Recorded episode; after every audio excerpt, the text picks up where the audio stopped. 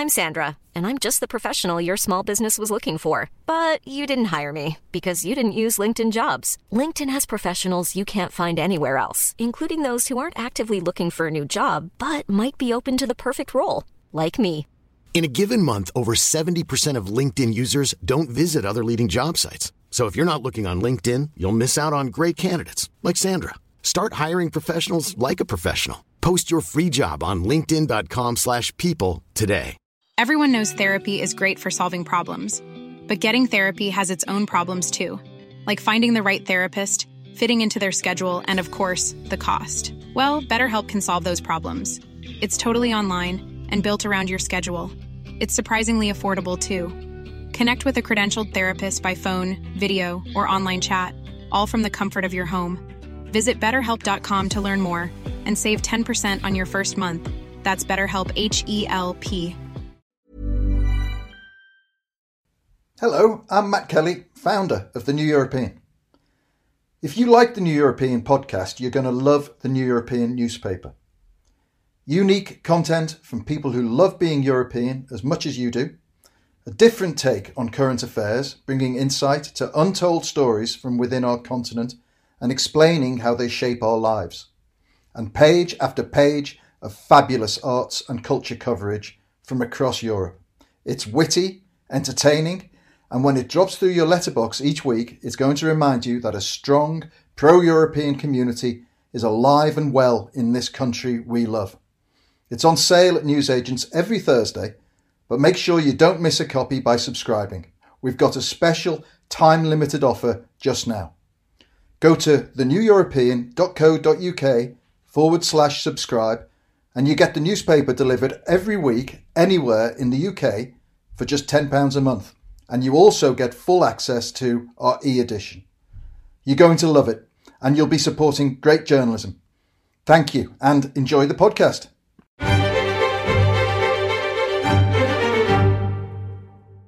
Hello again, snowflakes, and welcome to the New European podcast. It's a British eye on European politics and culture from the people who bring you the New European newspaper.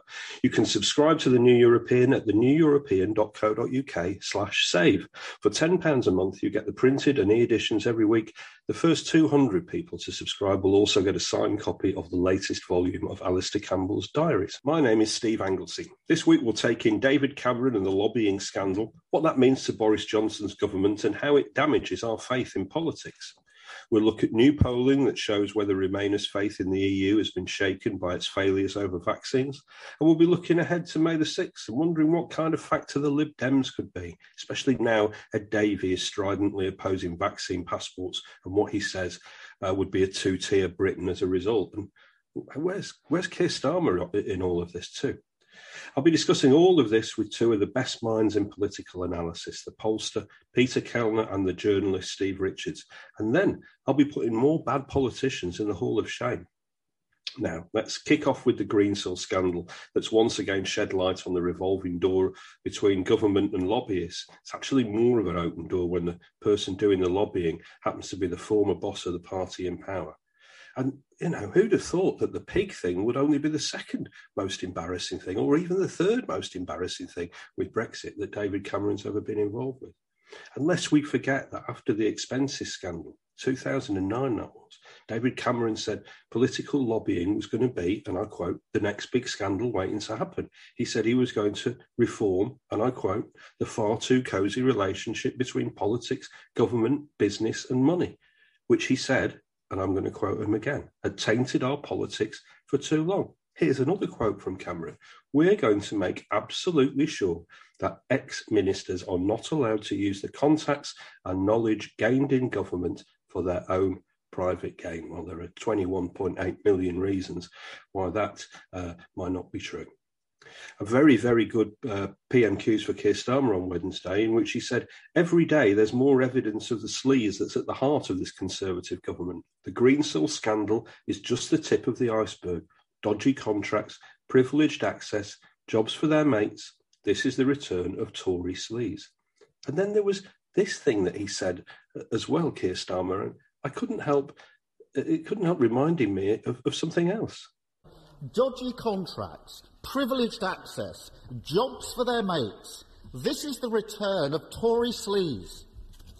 Mr. Speaker, it's now so ingrained in this Conservative government, we don't need another Conservative Party appointee marking their own homework.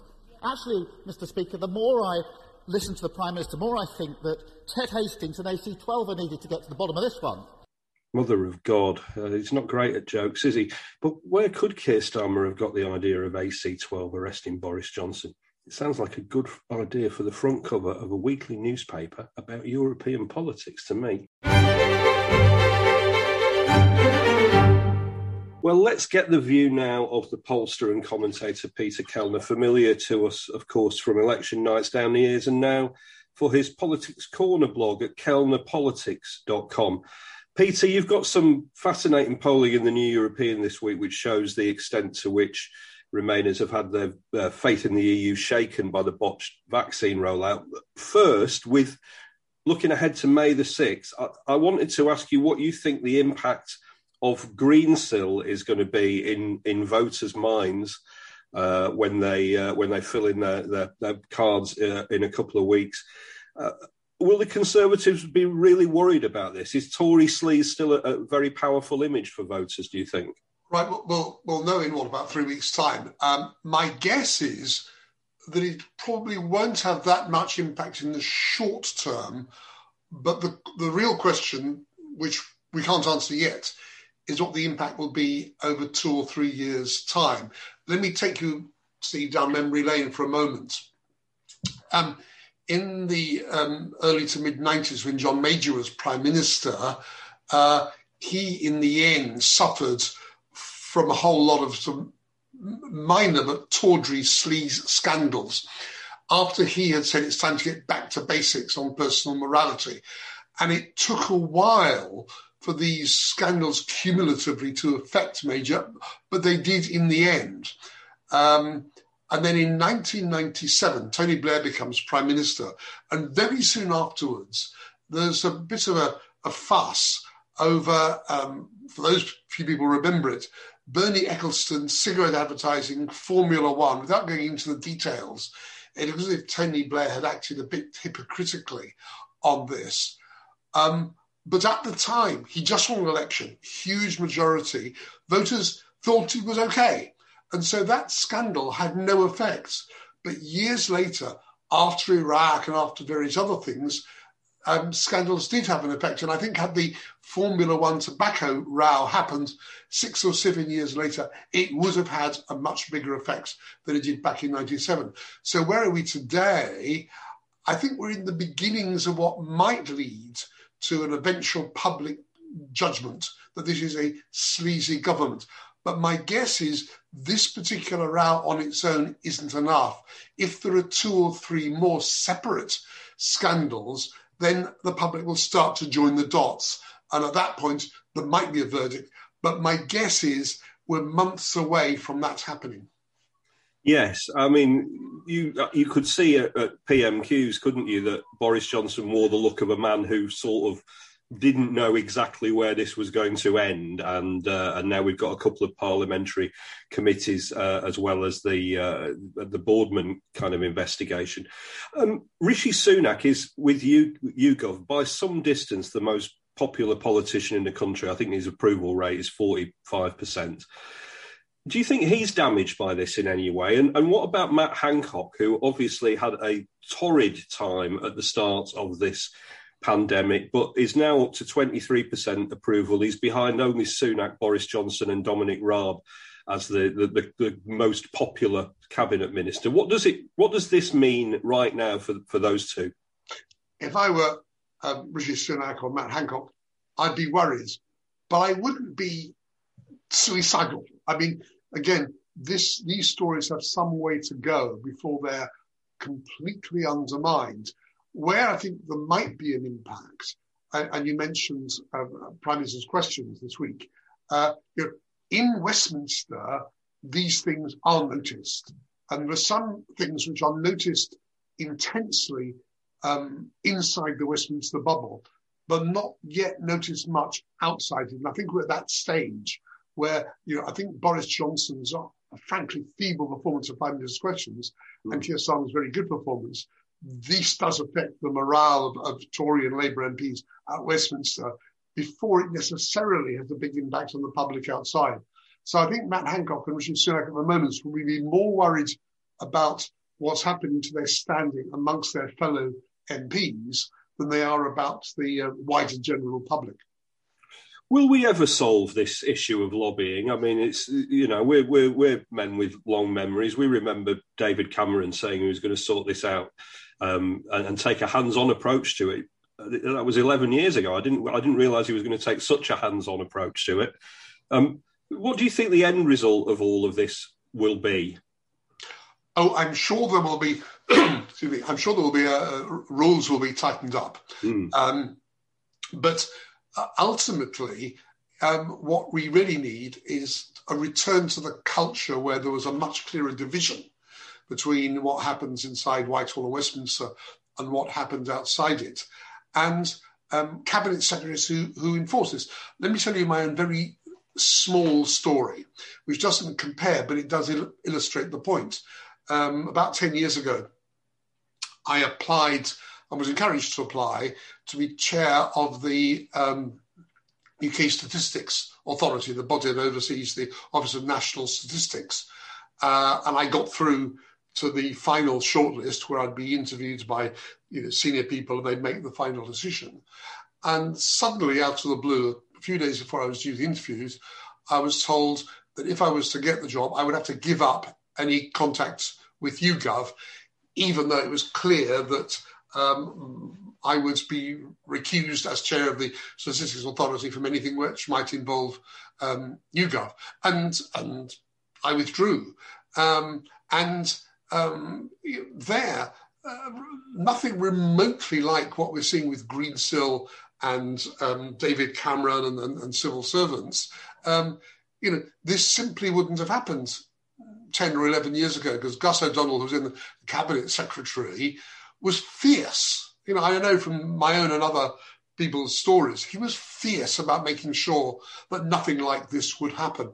And I'm afraid that under Jeremy Heywood, who rightly is admired in many ways and who, who, who's tragically died very young, Jeremy Heywood seems to have taken a different approach. And this slightly opened the door to this. So I think we need to go back to cabinet secretaries enforcing not just the, the written rules, but the culture of separation.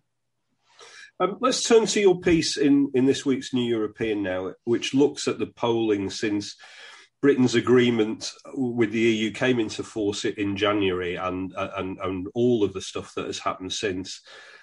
What are the key messages that, that we are taking from this polling? I think there are two main messages. The first is there has clearly been a shift towards approval of Brexit since the beginning of the year, since the vaccine row um, uh, blew up. I mean, every tracking poll, every pollster, everywhere you come at it, they show a shift since January. However, the shift is not massive. It's somewhere around five, six, seven points, depending on which particular series you look at. Um, and a five or six, seven point shift from one side to the other, you know, that's quite big news.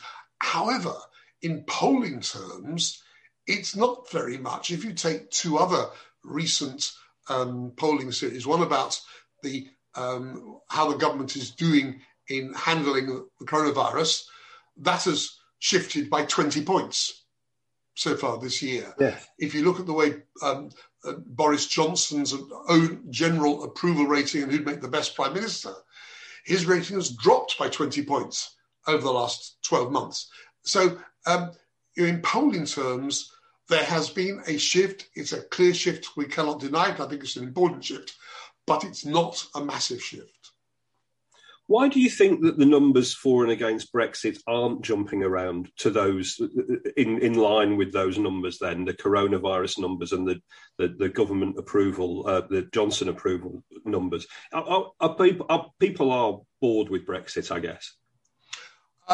I think there's a lot of boredom with Brexit, and um, there have also, of course, been a number of stories about damage being done when you look at the Northern Ireland Protocol, you look at the stories about you know, the fish we cannot export to Europe and delays at Dover and all the paperwork. You know, a lot of people have had their own personal experience of trying to order something online that comes from uh, across the channel from France or Italy or Germany or wherever, and suddenly being uh, charged an extra bill because of, um, of, of customs duties and VAT and so on, which weren't being uh, charged before um, while we were still in the EU or, or, we were in the transition phase. So you know, there, there is sort of two-way news, but also I think you're right. You know, most people do not follow these things incredibly closely.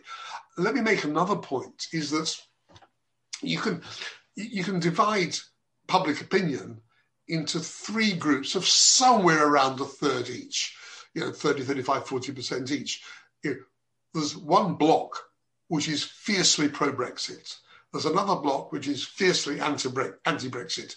And those two blocks, very few people um, move in or out of these blocks at the moment. Then in the middle, you've got the third block, the people who you know, voted in the referendum, and more, more of them voted for, for Leave than Remain.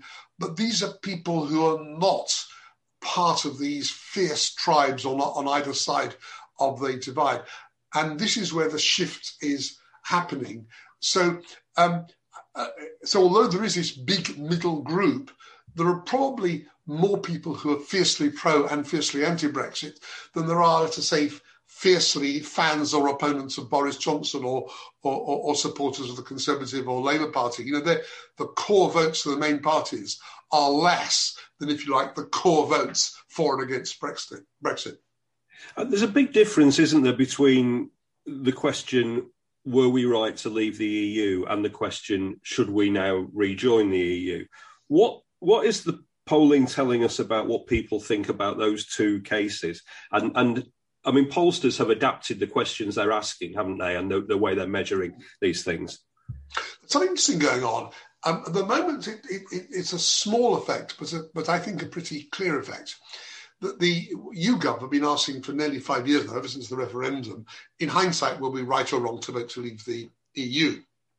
Now, um, uh, for the first few months after Brexit, they were getting a small majority saying we were right to leave. In other words, re- repeating the referendum result. And then it started to shift. And for the last um, three years, um, pretty well every YouGov poll has shown more people saying we were wrong to leave than right to leave. And last autumn, um, when there were still the negotiations going on about the final terms of withdrawal, there was quite a big lead, around 12 points. About 50 people saying, 50% saying we were wrong to leave, 38 right.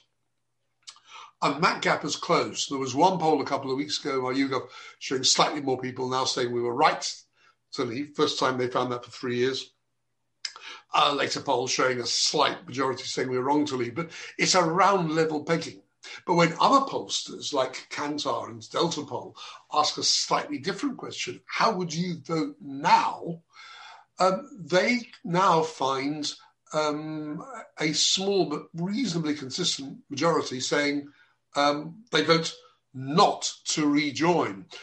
So my reading of this is that in the middle, there are some people that in a close race even if not very many, enough to make a difference, who say, you know, I'd rather we hadn't left. It was probably a mistake.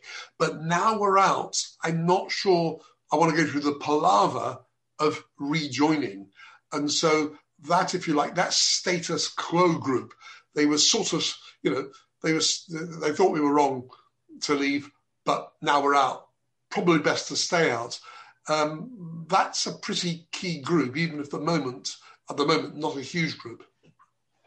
And I think that's it's with one eye on that, isn't it? That that we have Labour in this kind of between two stools position, or, or even an elephant in the room position, because you know Labour, let's face it, are not making Brexit the top of their agenda in uh, on May the sixth, and I'm not sure it's even on their agenda. What is going to be their um, their Brexit offer on, on May the 6th? And what are the dangers in what they're doing for, for Keir Starmer? Well, their Brexit offer for May the 6th is absence. They're not talking about it. Yeah. Um, and of course, given that these are local elections, or, or in, in, Scotland and Wales, they're, they're for, they're for their uh, countries' own um, parliaments. But you know, there's nobody going to be elected on May the 6th anywhere in Britain who has really much say over Brexit. They may have opinions. Nicola Sturgeon in Scotland has a strong opinion. Mm. Sadiq Khan, the Labour candidate for Mayor of London, uh, has strong views and, and, expresses them. But you know, Brexit isn't on the ballot paper. The Tories simply want to say, "Well, we got it done," and Labour doesn't want to talk about it at all because Labour, you know, uh, Keir Starmer is caught and it's a genuine dilemma between those Labour voters in London and the other big cities, and also the Labour Party membership, and they're overwhelmingly anti-Brexit. And the voters that Labour needs to win back in those so-called red wall seats, the, you know, the former industrial areas, the Midlands, the North, that used to return Labour MPs with massive majorities, and many of them voted Conservative in 2019. Labour needs to win these back, and Labour fears that Brexit is pretty unpopular in the seats personally, I think Keir Starmer is misreading the evidence um, from these seats. Firstly, the people who still vote Labour are still in those seats are strongly anti-Brexit, and he risks offending them by saying nothing. But more importantly, and a lot of work being done on this, it's quite clear that although a lot of the people who switched from Labour to Tory in these seats, uh, what, 18 months ago, a lot of them are pro Brexit. They're not pro Brexit because they're viscerally anti EU.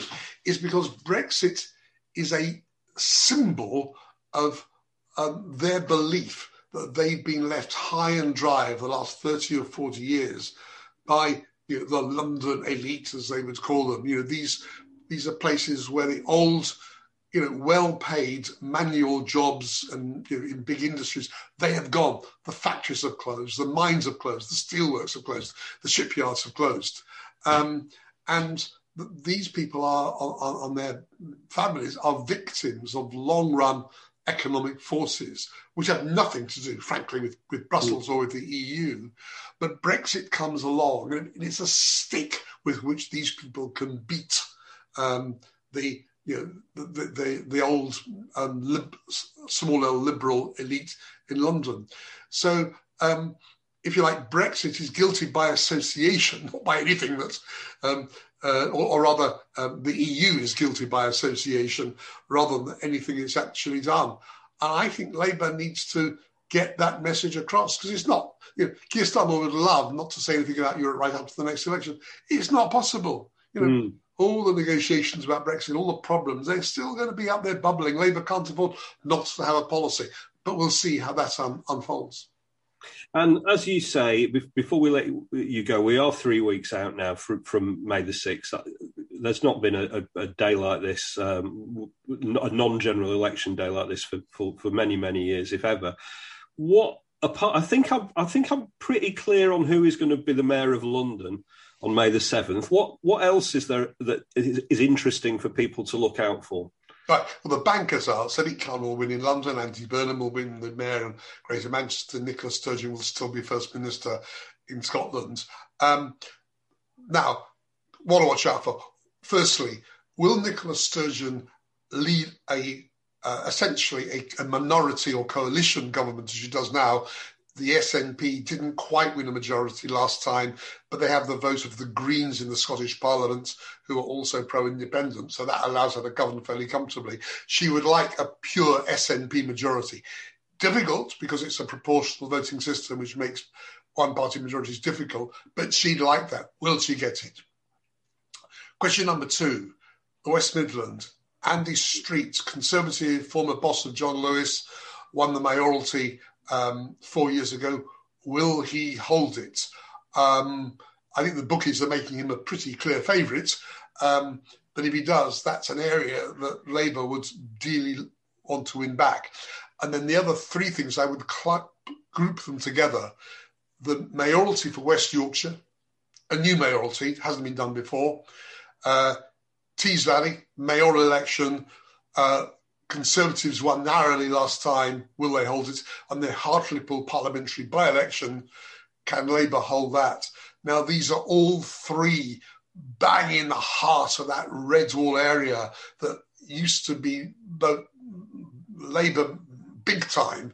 Um, And it's perfectly possible the Conservatives will hold the Tees Valley mayoralty, they'll win the West Yorkshire mayoralty, and they'll capture Hartlepool from um, Labour. If the Conservatives win all three, that is great news for them, terrible news for Labour. If Labour win all three, that shows that Labour is clawing its way back in these red wall areas. So those are the three that I think will have a particular interest. Um, I was going to say on the night, but there isn't much counting on the night. The day after, on, on the Friday, when pretty well all the votes will be counted, that'll be what I'll be looking for most of all.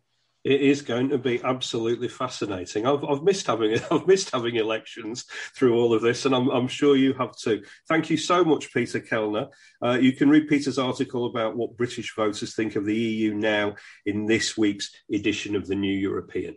Peter Kellner there. Um, his article is available in this week's New European. You can buy it at the newsagent. You can subscribe to the New European at theneweuropean.co.uk slash save. For £10 a month, you get the printed and the e editions every week. The first 200 people to subscribe get a signed copy of the latest uh, volume of Alastair Campbell's very good diaries. Uh, we'll be back again for more talk about lobbying and another look ahead to May the 6th, uh, shortly with Steve Richards. I am still uh, baffled by the lobbying scandal. I'm still baffled that David Cameron apparently hasn't um, watched any kind of Superman uh, films over the years and does not know the danger of breaking bread with a man called Lex. But but what do you think about the lobbying scandal and where it should lead? We we asked uh, New European readers a, a, few of your responses here. John Lydon, I don't think it's that one, but John Lydon, uh, he quotes Robin Williams, the great Robin Williams, who said, "Politicians should wear sponsor jackets like NASCAR drivers. Then we know who owns them." Uh, Lorcan McAlinden, uh, I've read out a lot of reader uh, things on this podcast over the years, and I've got to say, uh, there's, I don't think there's one that I agree with more than this. Take the money out of politics by banning party and campaign donations publicly subsidise parties instead with a set budget for them to use during election cycles. Lorcan, yes, yes, yes, I completely agree. Green Cycles on Twitter says we need an ethics committee with enforcement powers. Transparency alone is insufficient to prevent the revolving door between public life and private gain. And Giuseppe Bosciarini says this should not be treated as an internal parliamentary manner matter, but as a criminal investigation for the misappropriation of public funds. And Gail Jones says to make this a criminal offence with assets seizable and prison sentences to be imposed. I, I think that the problem with some of this is that, you know, as James Ball says in this week's edition of the New European, no rules have actually been broken with this. It, they are rules that we are going to need to bring in to, to deal with it. Uh, Tony Harrell says there should be a five year cool off period, a ban on former cabinet ministers from lobbying. Lobbying should be for activists on their way up into politics. Again, Tony, I, I couldn't agree more with the first bit of that. There must be a cooling off period. Um, and uh, on Twitter, at SMTFHW, he describes himself as an Anglo German ex journalist. He says, what we need now is a proper public inquiry taking in the behaviour of current MPs and ministers. We won't get it, but that's what we need. Now, my second guest today will be familiar to you all from the podcast Rock and Roll Politics, but also from his work uh, down the years for The Guardian, The Statesman, The Spectator, Week in Westminster, it's oh, there's so many. Um, it's Steve Richards. Steve, uh, welcome to the New European Podcast. Great thank, to have you. Thank you very much. Uh, you've written a fascinating piece in this week's uh, New European about Ed Davey's attempts to drag the Lib Dems back into the spotlight, and we will come on to this uh, that in a moment. First of all, though, I mean Cameron and Greensill and everything. What are the bits that pop out for you uh, from all this? What bits do you do you think will have wider cut through with the, the, the general public? I mean, I, I, mean, I am. I knew that um, I knew Dominic Cummings was keen to to get rid of certain civil servants. But I had no idea that there was already a scheme where you could go on work experience uh, with Greensill if you were a civil servant that even predated Dominic Cummings. That bit's extraordinary. What are the bits that pop out for you? Well, I'll tell you what I think is most interesting about this, and in a way has been overlooked. This is a consequence of one party winning an election after an election after an election. And we are close in England, at least, to kind of electing conservative governments as a, almost as a matter of instinct. Four in succession after 79. Uh, this is the fourth in a row now. Polls suggest there could be a fifth. For this simple reason imagine if, as used to happen, there were changes of government and, say, Labour had won in, take any of them, 2015 Ed Balls would have been Chancellor of the Exchequer and Cameron would have been the ex Prime Minister. There's no way Cameron would have texted Ed Balls on behalf of some company. Um, and if he had done, Ed Balls would have got great pleasure not replying or telling him to get stuffed. But you have this weird situation where the same party wins election after election. We've now got lots of former prime ministers out there who Tory prime ministers who know these people in government as friends, who um, they were the powerful figure. Cameron was when Sunak was a kind of junior Tory figure when Cameron was prime minister, and that is the context in which he felt obviously uh, wrongly able to text these people, arrange meetings with Matt Hancock and all the rest of it. But it's only this tendency for one party to win virtually every election that pr- produces this situation. Um, and I kind of think, you know, when people say, when the polls come out showing quite big Tory leads at the moment, because oh, we're highly likely a fifth Tory government. A fifth? I mean, it is extraordinary. Uh, and, I, you know, and Tories agree with this. I remember when John Major uh, won in 1992, the fourth successive win in that sequence he said to Chris Patten, sort of odd metaphor, we've stretched the envelope as far as it will go. And I think he knew he was in for a hellish time uh, and was not going to win a fifth. But at the moment, such is the mood in parts of England anyway, they could well win a fifth. And that means there will be other former cabinet ministers out and about who are good friends with whoever the current cabinet is then. And that, I think, is a weird, weird situation, which doesn't really happen in many other countries. We're very like America, but America seems to swap quite regularly. Mm. You know, hmm. we've got a Democrat in, we had Trump before, before that was Obama, and so on. So I think that is the wider context of this saga. I wonder whether this ties in in in some way to uh, in the public's perception, ultimately with the idea that there was cronyism during the, the, the early procurement in the in the pandemic. But anyway, I'm sure yeah, we'll find no, out about that.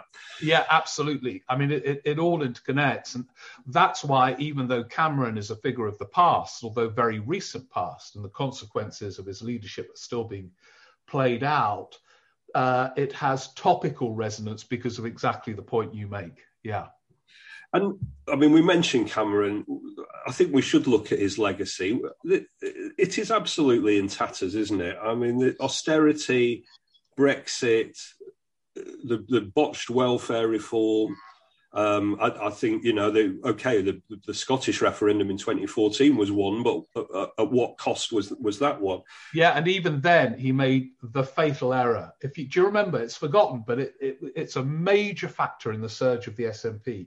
The morning after the referendum, he popped outside Downing Street at about eight in the morning, once the votes had been safely cast, to announce quite a major constitutional change. You know, English votes for only English MPs. Yes and that's what triggered that day. Everyone told me at the time, I remember doing some interviews for BBC Scotland. They said, all hell is breaking loose up here over what Cameron's done this morning. So he even got that wrong. And you're right. And then you could add other things the NHS reforms, yes. which are now having to be undone, the Fixed Term Parliament Act, which is being undone. Um, it, yeah. Um, and I'm afraid. Uh, too many people, if I can dare say this, in the media fell for it. You know, I, I, heard it again and again on the BBC and amongst commentators. Here was this great modernizer taking the Tory party onto the centre ground and all this kind of stuff. And it, was all, it was all, you know, it was a charade, that side of it. If you follow the policies, um, he was always out Thatchering Thatcher, actually. Yes, that's right. He, he, he certainly was. Um, do you think Labour are? What do you think is the outcome of, of, all of this? And do you think Labour are right now to be focusing on Nigel Boardman, who is going to lead the the government's review into lobbying, but of course is the son of a, a former Conservative cabinet minister?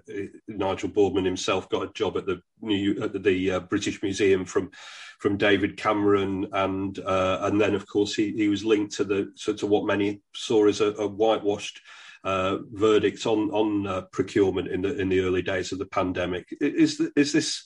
Are we just are we just going to get another whitewash report and then this will be forgotten about, or do you suspect that it's going to run a bit a bit longer? I think it's going to run on a bit longer. Whether as a result of this so-called independent inquiry or not, uh, I don't know. Uh, I think there is good cause for scepticism about an inquiry commissioned by Downing Street, choosing the person yeah. to uh, do it, and it's all going to be done behind closed doors. But the, the, select, some of the select committees are going to be pursuing this. Yes. Um, the newspapers are. So broadly, uh, this is fertile terrain for Labour.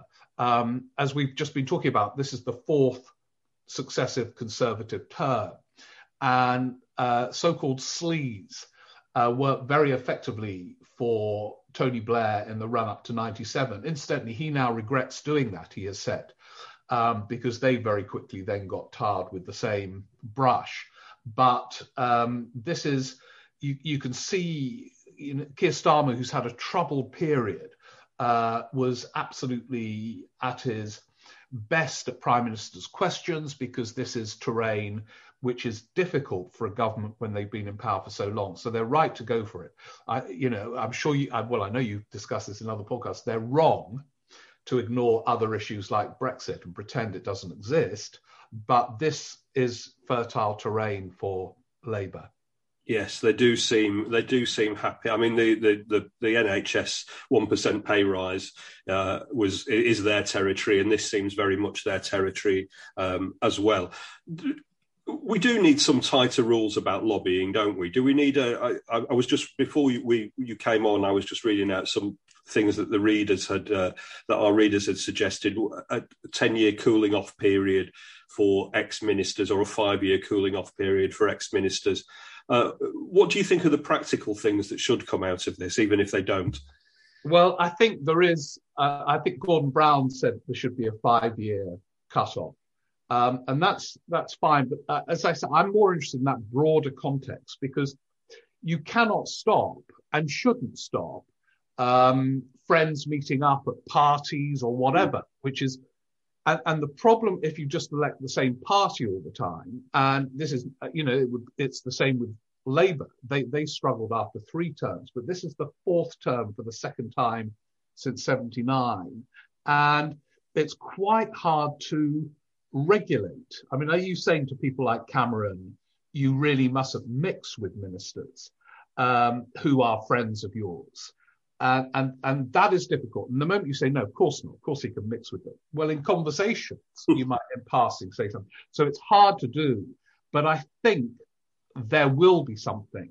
There's a sort of mood about something must be done. Um, and it clearly, by the way, is not just ministers, but uh, as you were saying at the beginning, civil servants as well. I had no idea there was this job share going on. Um, not job share, but uh, two jobs. Uh, I had no idea, and it was, it, and you know, it's interesting speaking to other, uh, you know, former civil servants. They didn't know it went on either. So, you know, think light is being shone on, you know, those in government, either ministers or officials uh, and, and I think there will be consequences. Well, I certainly, uh, I certainly hope so. Let, us turn to your fascinating piece, another fascinating piece by you in, in this week's New European. You begin that piece quite rightly by saying the Lib Dems are getting some national attention for the first time since the last uh, election, uh, where they got national attention in a very negative way. Let's just run through why they're getting this attention now and, and why they had been in danger of drifting into complete obscurity. Yeah, well, the obscurity was just there. And when you've only got 11 MPs in a parliament where the government has a huge majority, uh, irrelevance becomes a, a near fatal issue for a party. And when you've got the SNP in third place in the House of Commons, that becomes an even more acute danger. Um, but relevance can be acquired for smaller parties through issues. Uh, the Iraq War did it for Charles Kennedy when he was leader of the Lib Dems at a point where Labour had a huge majority. And to some extent, the pandemic has given attention to the Lib Dems and their leader, Ed Davey, for the first time because he has been able to strike this, in inverted commas, liberal approach to some of the constraints, most specifically the vaccine passports. And when you have unqualified opposition. Uh, although personally, I think there is a case for vaccine passports indeed a liberal case for it. But that doesn't matter. It's a distinctive argument at a point where Keir Starmer is being convoluted and Boris Johnson is sort of being all over the place, instinctively libertarian, but wants to open up and therefore tentatively kind of advocates these passports. He has space for clarity and coherence, because you can argue it's a liberal small l position to take. And that is a lifeline for a small party and a leader who, frankly, most of the public won't even know who he is and won't know he leads the Lib Dems. And I've noticed he's been appearing on Newsnight, Channel 4 News, and other outlets um, with a distinct position. And it doesn't matter if the position is flawed, if it's credible. And it is credible and it is distinct and uh, it, it, gives them a bit of life when they're in a very, very dangerous position politically. Is it a slightly dangerous game that he's playing now? I mean, I, I know you mentioned this, and I, I the, the Spectator magazine, which is for people who don't read the Spectator, is is, is a sort of right of centre or right wing uh, periodical. They said last month that he was the new opposition. He there, there, was a very big piece that he wrote in the Daily Telegraph, which was extremely well received by Daily Telegraph readers. Is he playing a, a dangerous game by being in alliance with these right wing libertarians in, in the media and in the Conservative Party? And you know, does it does it run a risk of blowing up in his face, like with Jo Swinson and Article 50, revoking Article 50, because all the opinion polls seem to suggest to me that an overwhelming majority of voters do support passports and they do support the lockdown constraints that we've had so far. Yeah, and I put that in the piece. Um, the, there are flaws in his position, and they are two of them. He's in alliance with right wing uh, libertarians, and he's against majority opinion. And if this was a party, you know, hoping to form the next government, uh, th- that they would be huge, huge issues, but they're not. They're a party just trying to breathe again after the trauma of December 2019 and the other traumas that preceded that. And given that, um, I think he's uh, in the space, in a sensible space for him.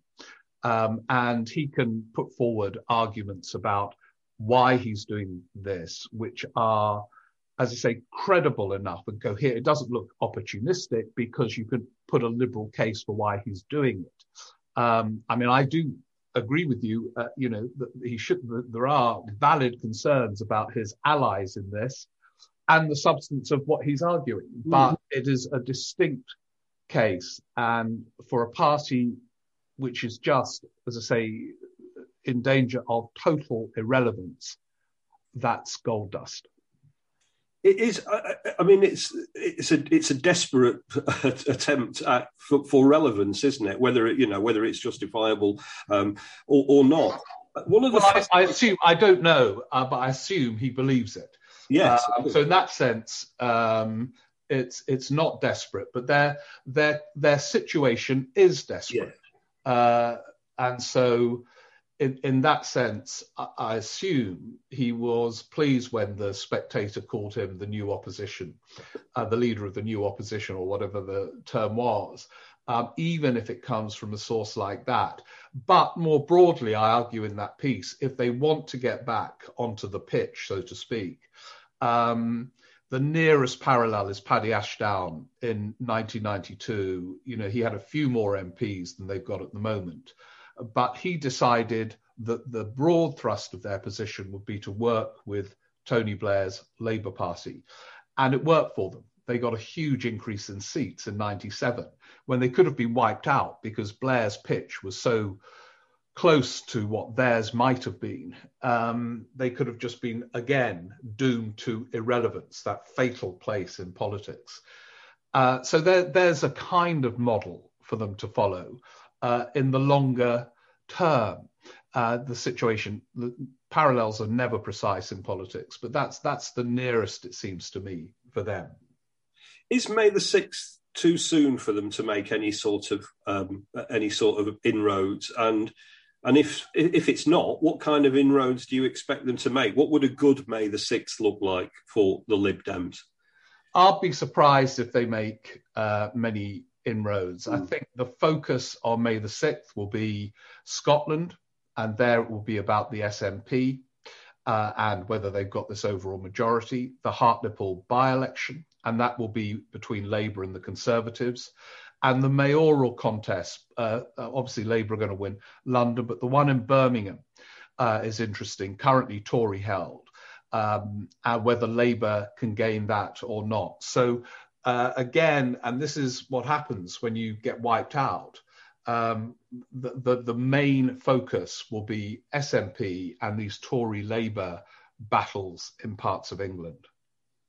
Yes, it's it's. Uh, I mean, it's a holding position for for for Ed Davey. I guess uh, on a wider note, one of the, the fascinating things in your piece was when you talk about these those kind of two conflicting paths that, that the Lib Dems have followed, um, mainly over financial policy, but also I think about whether they really are a you know a bang in the centre party or whether they are a, a left of centre party. Um, how, how do you sum that up? Where is Ed Davey leading them apart from on this mission to oppose vaccine passports? Well, it's, it's a good it's a good question because I mean all parties are broad churches, but this divide is such a big divide between those small L economic liberals who found it very ideologically straightforward to work with David Cameron and mm. George Osborne on an economic policy uh, measurable, just objectively to the right of Margaret Thatcher's, you know, real term spending cuts,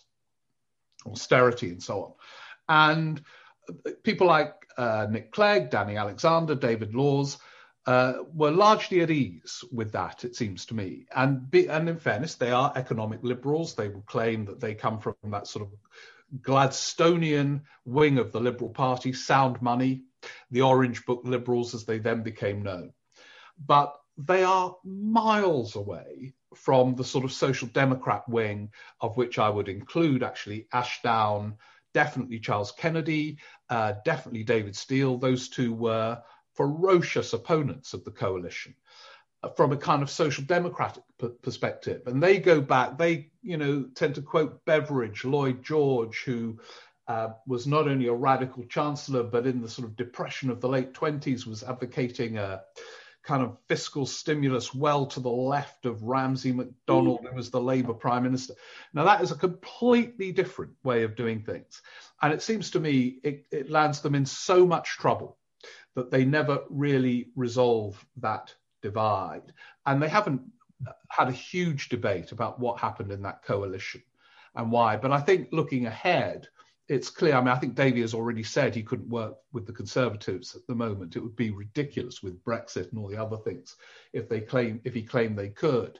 So the only other path is that one Ashdown took, which is to work more closely with Labour. I don't know whether he's going to try and do that, whether Starmer will be interested given their numerical weakness, but that is the route, it seems to me, available to them.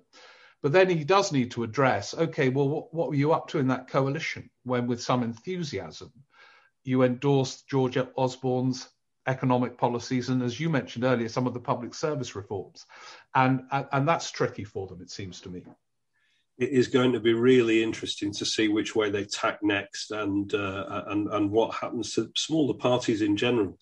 Um, I think the SNP the SNP uh, visibility at PMQs is, is it, you know it's so damaging, isn't it? Steve, we will talk again, no doubt. Um, uh, it's really great to, to, to, have you on. Steve Richards' fascinating piece on Ed Davey, vaccine passports, where the Lib Dems turn next, is available in this week's edition of the New European uh, at newsstands now or the www.theneweuropean.co.uk slash save. For £10, you get the printed and e-edition uh, every week, and the first 200 subscribers get a copy of Alastair Campbell's new volume of diaries. And we'll be back with the Hall of Shame.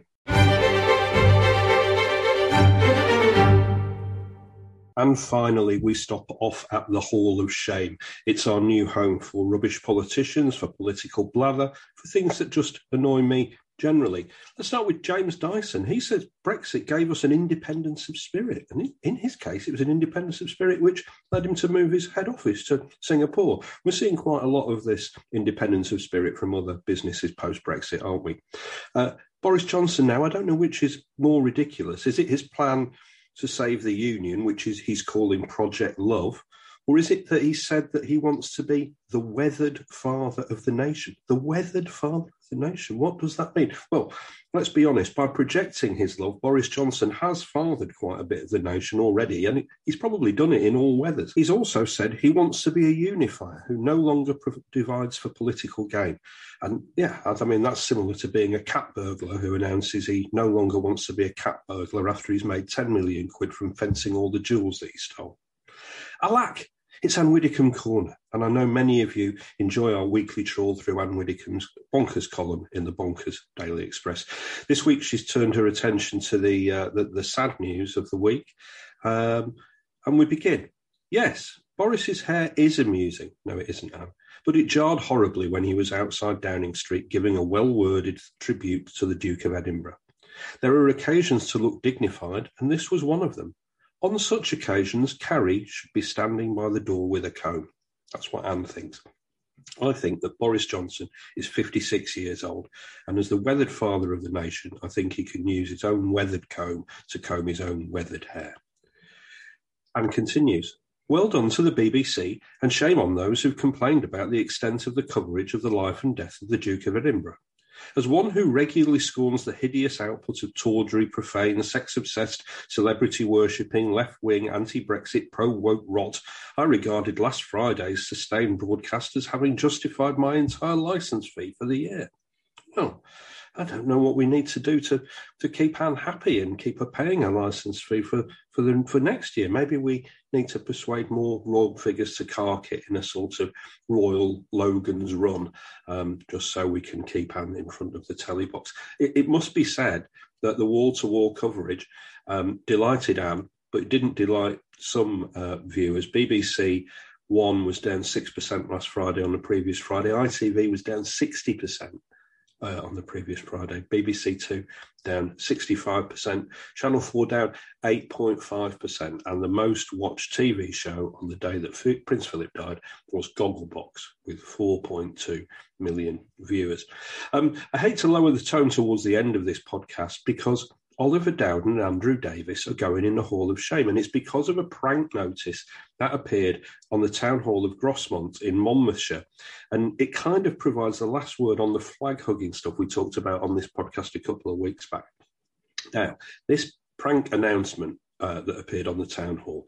Um, there were English and Welsh versions side by side. The English version said, in accordance with the directive of the Minister of Culture, the Right Honourable Oliver Dowden, notice is hereby given that a flagpole will be erected on Grosmont Town Hall, uh, such that the flag of the Union can be flown on a daily basis. The flag will be raised for the first time on St George's Day, April the 23rd, 2021, by the leader of the Conservative Party in Wales, the Right Honourable Andrew R.T. Davies. And there was a Welsh version next to it. And this is the English translation of the Welsh version. Has there ever been a more laughable minister than the Right Honourable Oliver Dowden? A flagpole at the Town Hall, and it gets after. I would like to involve, invite the Right Honourable Andrew R.T. Davies to Grosmont on St George's Day, April the 23rd, so we can push the Union Jack banner into his arsehole. And so say all of us. And let's end with Nigel Farage, who has found a new money making wheeze. If you send Nigel £75, he will read out a video greeting to you. And for everyone who enjoys Bart Simpson's phone calls to Moe's Bar, that has led to this. Happy birthday, Hugh Janus. I've heard you're a massive fan. Well, I have no more to add. That was the New European podcast with Steve Anglesey. My thanks to Peter Kellner and to Steve Richards.